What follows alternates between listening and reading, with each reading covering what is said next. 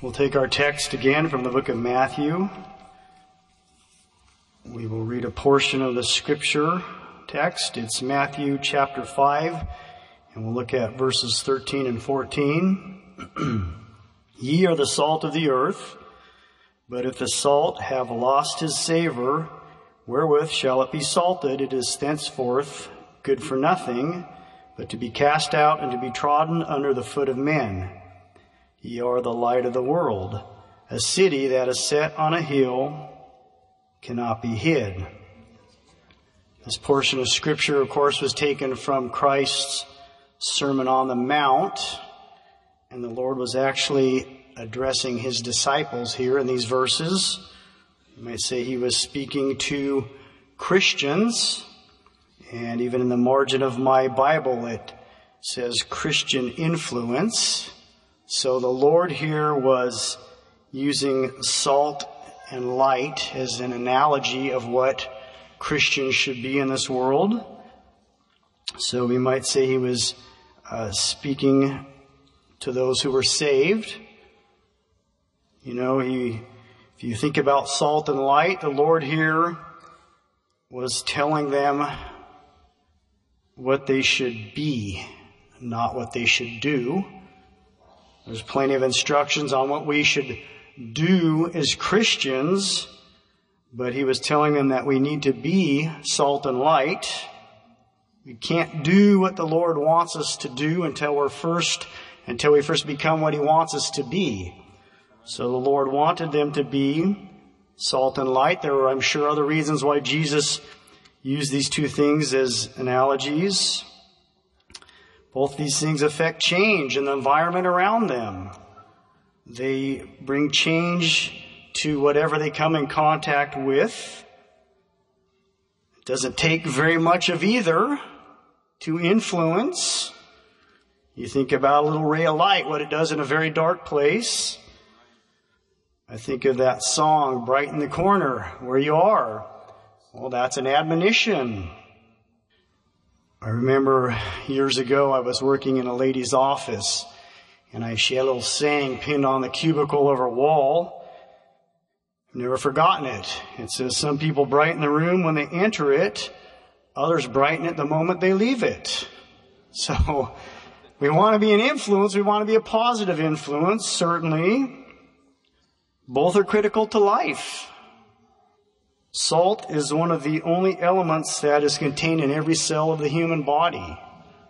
It's critical for life. Light is critical for life. There's a natural process of photosynthesis that takes place that helps uh, plant life to grow. And without light, it's impossible. So we see the physical importance of salt and light. We want to understand the spiritual importance of being salt and light. Jesus used salt as a spiritual illustration. You know, the Salt Institute came out with some statistics a few years ago. They claim that the average American uses 16 tons of salt in their lifetime. That's a lot of salt. I don't know how a person could use 16 tons of salt. My grandpa Marvin probably would have come close. He loves salt. He salted everything. He's the first one I ever saw who salted his fruit. That's not all that uncommon, but I saw him salt his chocolate cake. That's very uncommon. But he loves salt, but I don't think he used 16 tons of salt. I'm not sure how they come up with those statistics. They say there's over 14,000 uses of salt. Can range anywhere from de-icing roads to help to cure a sore throat or a toothache. But I thought of two reasons why Jesus would use salt as an illustration. Salt was used as a flavoring, and salt was also a preservative or a purifying agent. You think of salt as a flavoring. You know, as Christians, we are called to flavor the world around us, to be a positive influence on the world around us. You know, just a little bit of salt can bring life to a piece of meat or a bowl of chicken soup that may be lifeless. You sprinkle a little salt in there and it flavors it. Well, in the same way, We are supposed to flavor the world around us. 1 Timothy 4:12 says, "Be an example of believers in word, conversation, charity, spirit, faith, and purity." We're to be an example. Titus 2 7 says, "In all things showing thyself a pattern of good works."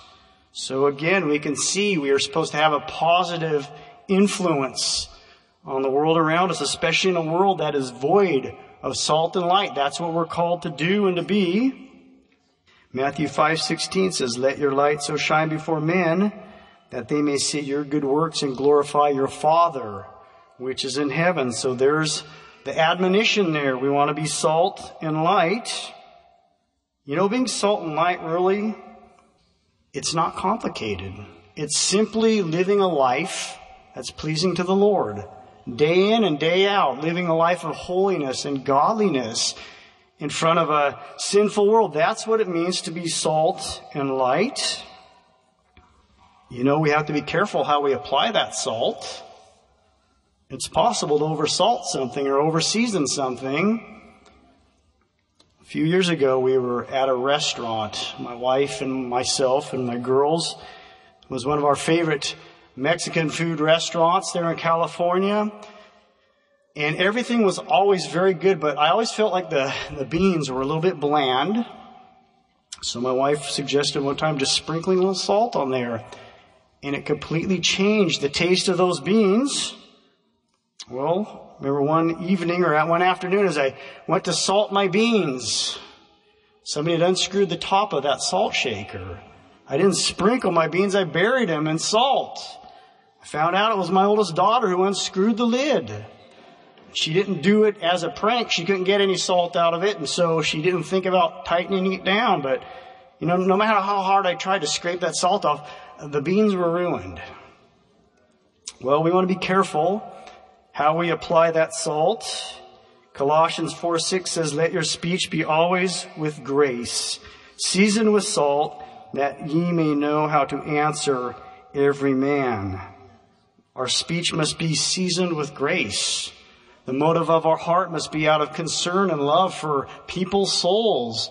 And so we, we need to be careful how we apply that salt. You know, salt creates a natural thirst. As the salt of the earth, our lives should be lived in such a way that it would create a thirst in those around us for that water of life. That's all part of being salt and light. You know, if we're being salt and light in the way the Lord intends for us, we will have an impact on those around us. I thought about Brother Chick Beasley's testimony. He said he thanked God for his great grace and mercy. Many probably have heard Brother Chick's testimony over the years. I didn't have, I don't think I ever had the opportunity to hear him in person, but you would say that he was just an old railer and blasphemer when he came to God. He had really his upbringing. His mom and dad broke up when he was about 11 years old and he was kind of left on his own and he just drifted out into that world of sin. Didn't know any better. No one had ever shown him the way or taught him anything about the Lord. And he just kept getting deeper and deeper into sin. One day in 1917, he said he and his wife came to Portland and he went to work in a manufacturing plant. He said they were working on a bonus system, so the quicker he could get things through that machine, uh, the more money he made. He said he was covetous and greedy. And he said when things didn't go well, he said he would curse and rant and rave and throw things around. Pretty miserable person to be around. But he said it was there that I came in contact with the old time religion said a young man 16 years of age from the Apostolic Faith Church came to work across the machine from me, and a life he lived convicted me of my sins. As I watched him day after day, his life preached a silent sermon to me. So this young man was being salt and light. Before he ever said a word, he was being what God wanted him to be, and it spoke to this man's heart. It says one day, I went around the machine and asked him, What church do you belong to? He said, I don't belong to any church. I'm just a Christian. I don't know what you would have thought about that kind of sermon, but it did a lot of good for me. From that time on, I began to treat him differently. You see how that young man began to flavor the environment around him. He said, I quit throwing things around and I quit cursing that boy. I asked him many questions. He told me how God could come into my life and how God could save me. He said, I'll tell you, I listened to him. I would say to myself, if God would do that for me, save me, give me power to live it, and I could be a Christian without struggling and striving, that is what I would be looking for. I would know beyond a shadow of a doubt that there's a God. You see that thirst for that living water begin to be developed in this man's life, watching this other man be salt and light to him. He told me about the apostolic faith people and how God had saved him and his brothers and sisters from sin. He said, I came among these people for just one purpose. I sat in my first camp meeting in 1926 and the people stood to their feet and told how the Lord had set them free from their sins. I waited for that altar call and I went there to pray. He said, I didn't know much about praying, but he just poured his heart out to the Lord. He said, God heard and answered my prayer and set me free from all my sins. I knew I was free. I didn't have to guess about it. God took out all the blasphemy. My tongue never slipped from that day to this. The desire for cigarette and booze was gone. God cleaned me up and it took a miracle that God could come into my life in the twinkling of an eye and make such a change. You know what else the Lord did for this man? He said he went to work the next day, a new person. He was a Christian. He let his light shine. God gave him the grace to go back and make restitution for the things he had stolen. He went and made it right with a man he had injured in a fight. God was using him to be salt and light. You see the results? If we're salt and light, they have an impact on others. You know, salt can also be used as a startling effect. You've ever watched a sporting event or Maybe a boxing match when somebody's knocked unconscious, the first thing they'll do is they'll take those smelling salts. They'll place it on that person's nose and it's meant to resurrect their conscience, their consciousness. They're, they're out of, they're, out, they're knocked out. They're, well, they're out of it and it snaps them back to reality. Well, maybe the Lord will use us as salt, as a startling agent to others. You know, you never know. It might be the actions you take or the words you may speak that would awaken a person to realize the spiritual danger they're in. That's part of being salt. 2 Timothy 4 2 says, Preach the word, be instant in season, out of season, reprove, rebuke, exhort. And here's the key with all long suffering and doctrine. If you feel like you need to just go around lining people up, you got the wrong idea. It says we do it with all long suffering and doctrine. And if the Lord would compel us to do this, we better make sure it's the Spirit of the Lord that's guiding us and directing us to do that. Better make sure we have the beam out of our own eye before we go taking the mote out of somebody else's eye but sometimes the Lord may call on us to be that startling agent to get somebody's attention.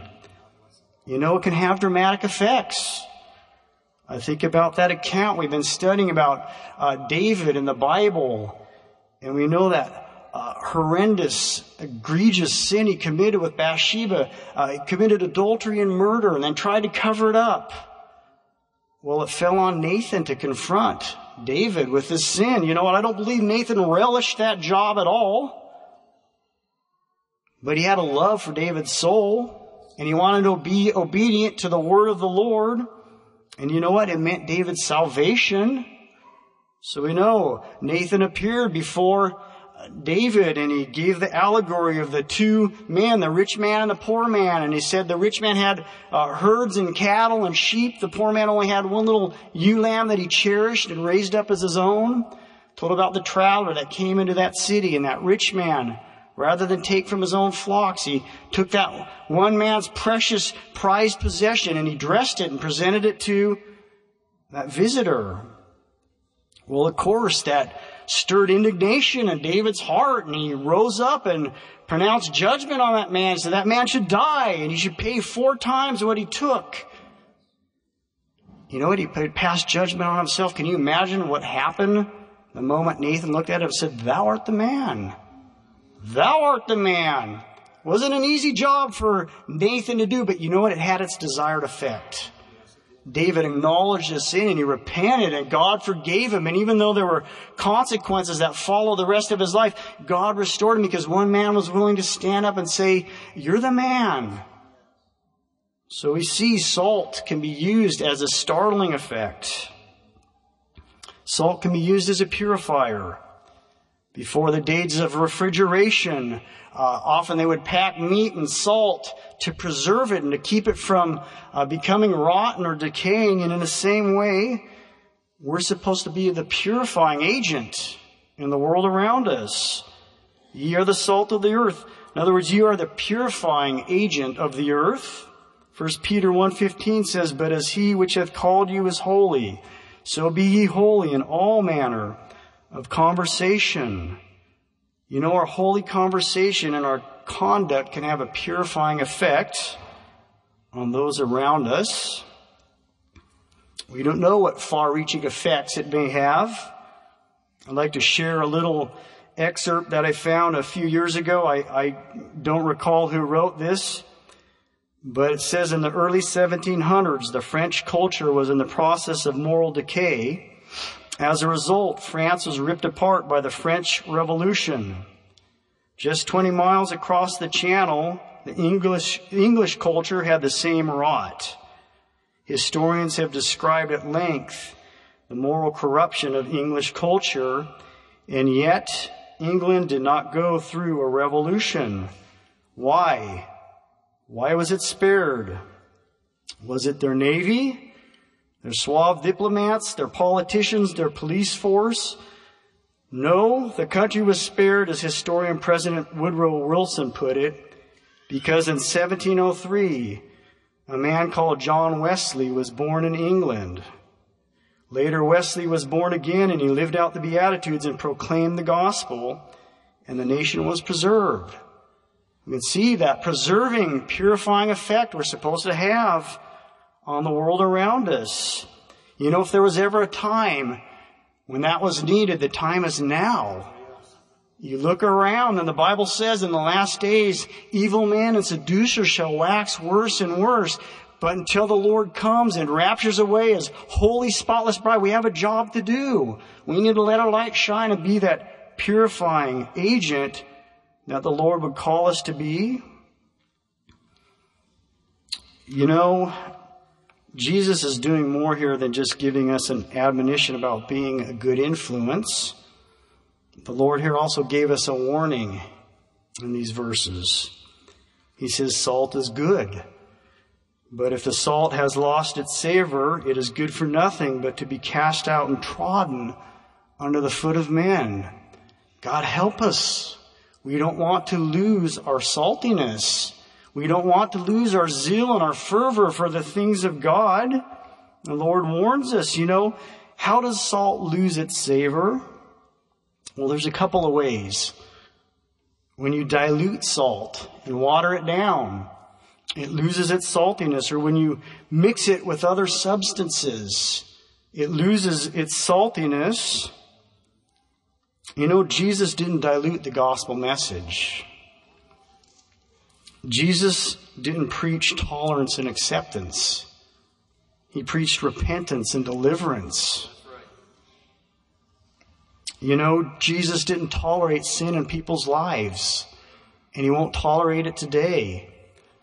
Jesus, all throughout scripture, when he would deliver a person from their sin, he would give him a commandment. He'd say, go and sin no more.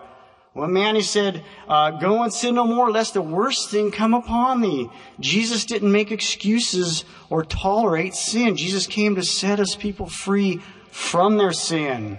Anyone who would tell you that you can serve the Lord and still uh, practice those old sins or be engaged in sin is lying.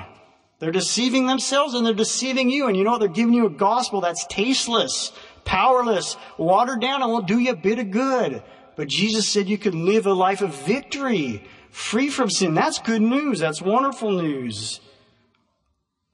It says Jesus was manifested to take away our sins, not leave us in our sins. It may not be a popular message. Someone once said they would rather preach a gospel that hurts and heals than one that soothes and kills. Sometimes salt can irritate. Sometimes light can irritate. But if it's allowed to have its desired effect, it purifies. It enlightens us. It helps us to walk in the truth of God's Word. You know, God's Word demands holiness. There are those that would tell you that's not that important. There are those that would tell you it's not even possible to be holy. And yet God says, Be ye holy, for I am holy. So without holiness, no man shall see the Lord. There also those that tell you that sanctification is not a definite work of grace, it's more of a process. God's word and experience tells us otherwise. It's absolutely that second application of Christ's grace and blood on a heart that's been saved. When we're saved, we're delivered from our past and we're delivered from the penalty of sin. But when we're sanctified, we give the Lord our future and we're delivered from the nature of sin. And it's necessary. Jesus prayed that his disciples might be sanctified there in the book of John. So he said he wasn't praying for those in the world, but those who you gave me out of the world, sanctify them through thy truth. Thy word is truth. Jesus went and died on a cross and shed his blood that they might be sanctified. Absolutely. We need to be pure and holy, and it is an instant, definite work of grace. How can we present a pure, unadulterated salt to a world if we don't even know what holiness is? So God help us. Thank the Lord we have the doctrine of God's word and we can be sanctified holy. There are those that would tell you the baptism of the Holy Ghost is not for the church today. I've heard that said. It was only given to establish the early church. That's not what God's word says. The word of God says that that promise is given unto you, to your children, to your children's children, those that are far off, even as many as the Lord our God should call. The Lord's word tells us in the last days he would pour out his spirit upon all flesh. Jesus felt like it was important enough. Those were the last words he gave his disciples before they left Jerusalem. He said, go and tarry until you're endued with that power on high. He didn't feel like they were equipped to even leave Jerusalem without that power. We need God's power. The power of his Holy Spirit in our lives to be that salt and that light that he calls us to be. And God has promised that blessing. We know he also says that that blessing, the evidence of that is the speaking in tongues. And it is a real tongue. It's not some gibberish that people work up. You know, if you have to work something up, it's coming from below. Holy Spirit is something that's prayed down and the Lord can anoint a sanctified, holy life. The Holy Spirit won't indwell in an unsanctified, unholy vessel.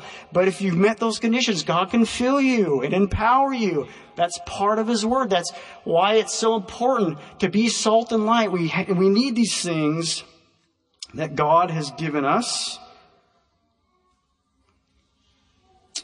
You know, the same message that Christ preached, the same life He lived, is the same message we ought to be preaching and living today.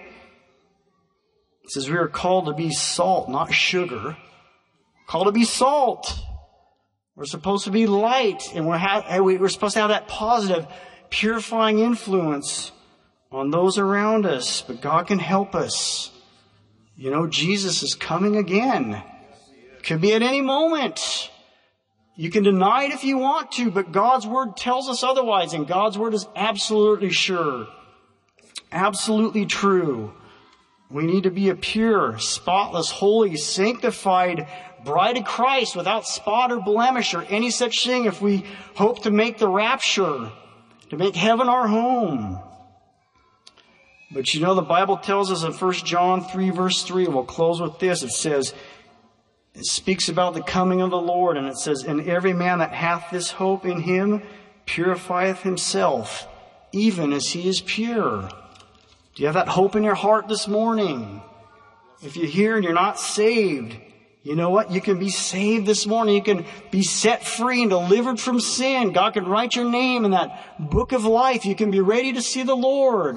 If you need to be sanctified holy, God can help you today. If you need to be filled with the power of the Lord's Holy Spirit, it's here and available to you. If you're sanctified, God will help you. God will bless you. Even today, let's come and seek the Lord. The song is 602. These altars are open.